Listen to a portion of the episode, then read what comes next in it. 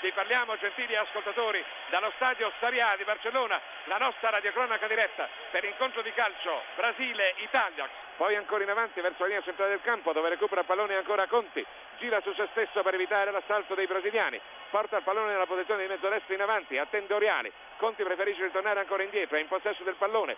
Si sposta verso il centro. Invita l'azione Cabrini che giunge dalle retrovie. È in corsa. È pronto a calciare un passaggio. Rete! Rete degli!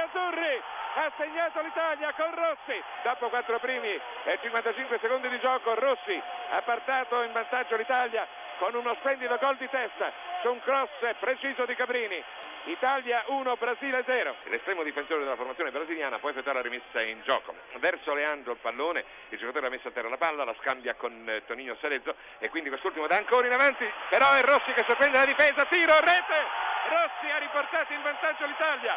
Rossi sorprendendo tutti al 25 ha riportato in vantaggio l'Italia e conduce l'incontro per due reti a uno.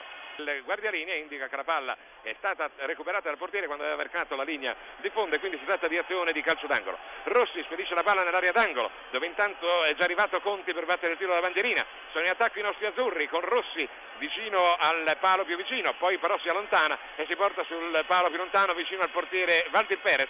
Parte in questo momento il tiro, Socrates di testa salta insieme agli altri, ribatte Tardelli, rete! Rete di Conti, rete di Rossi, Rossi per la terza volta, Rossi tre gol, per la terza volta riporta in vantaggio l'Italia.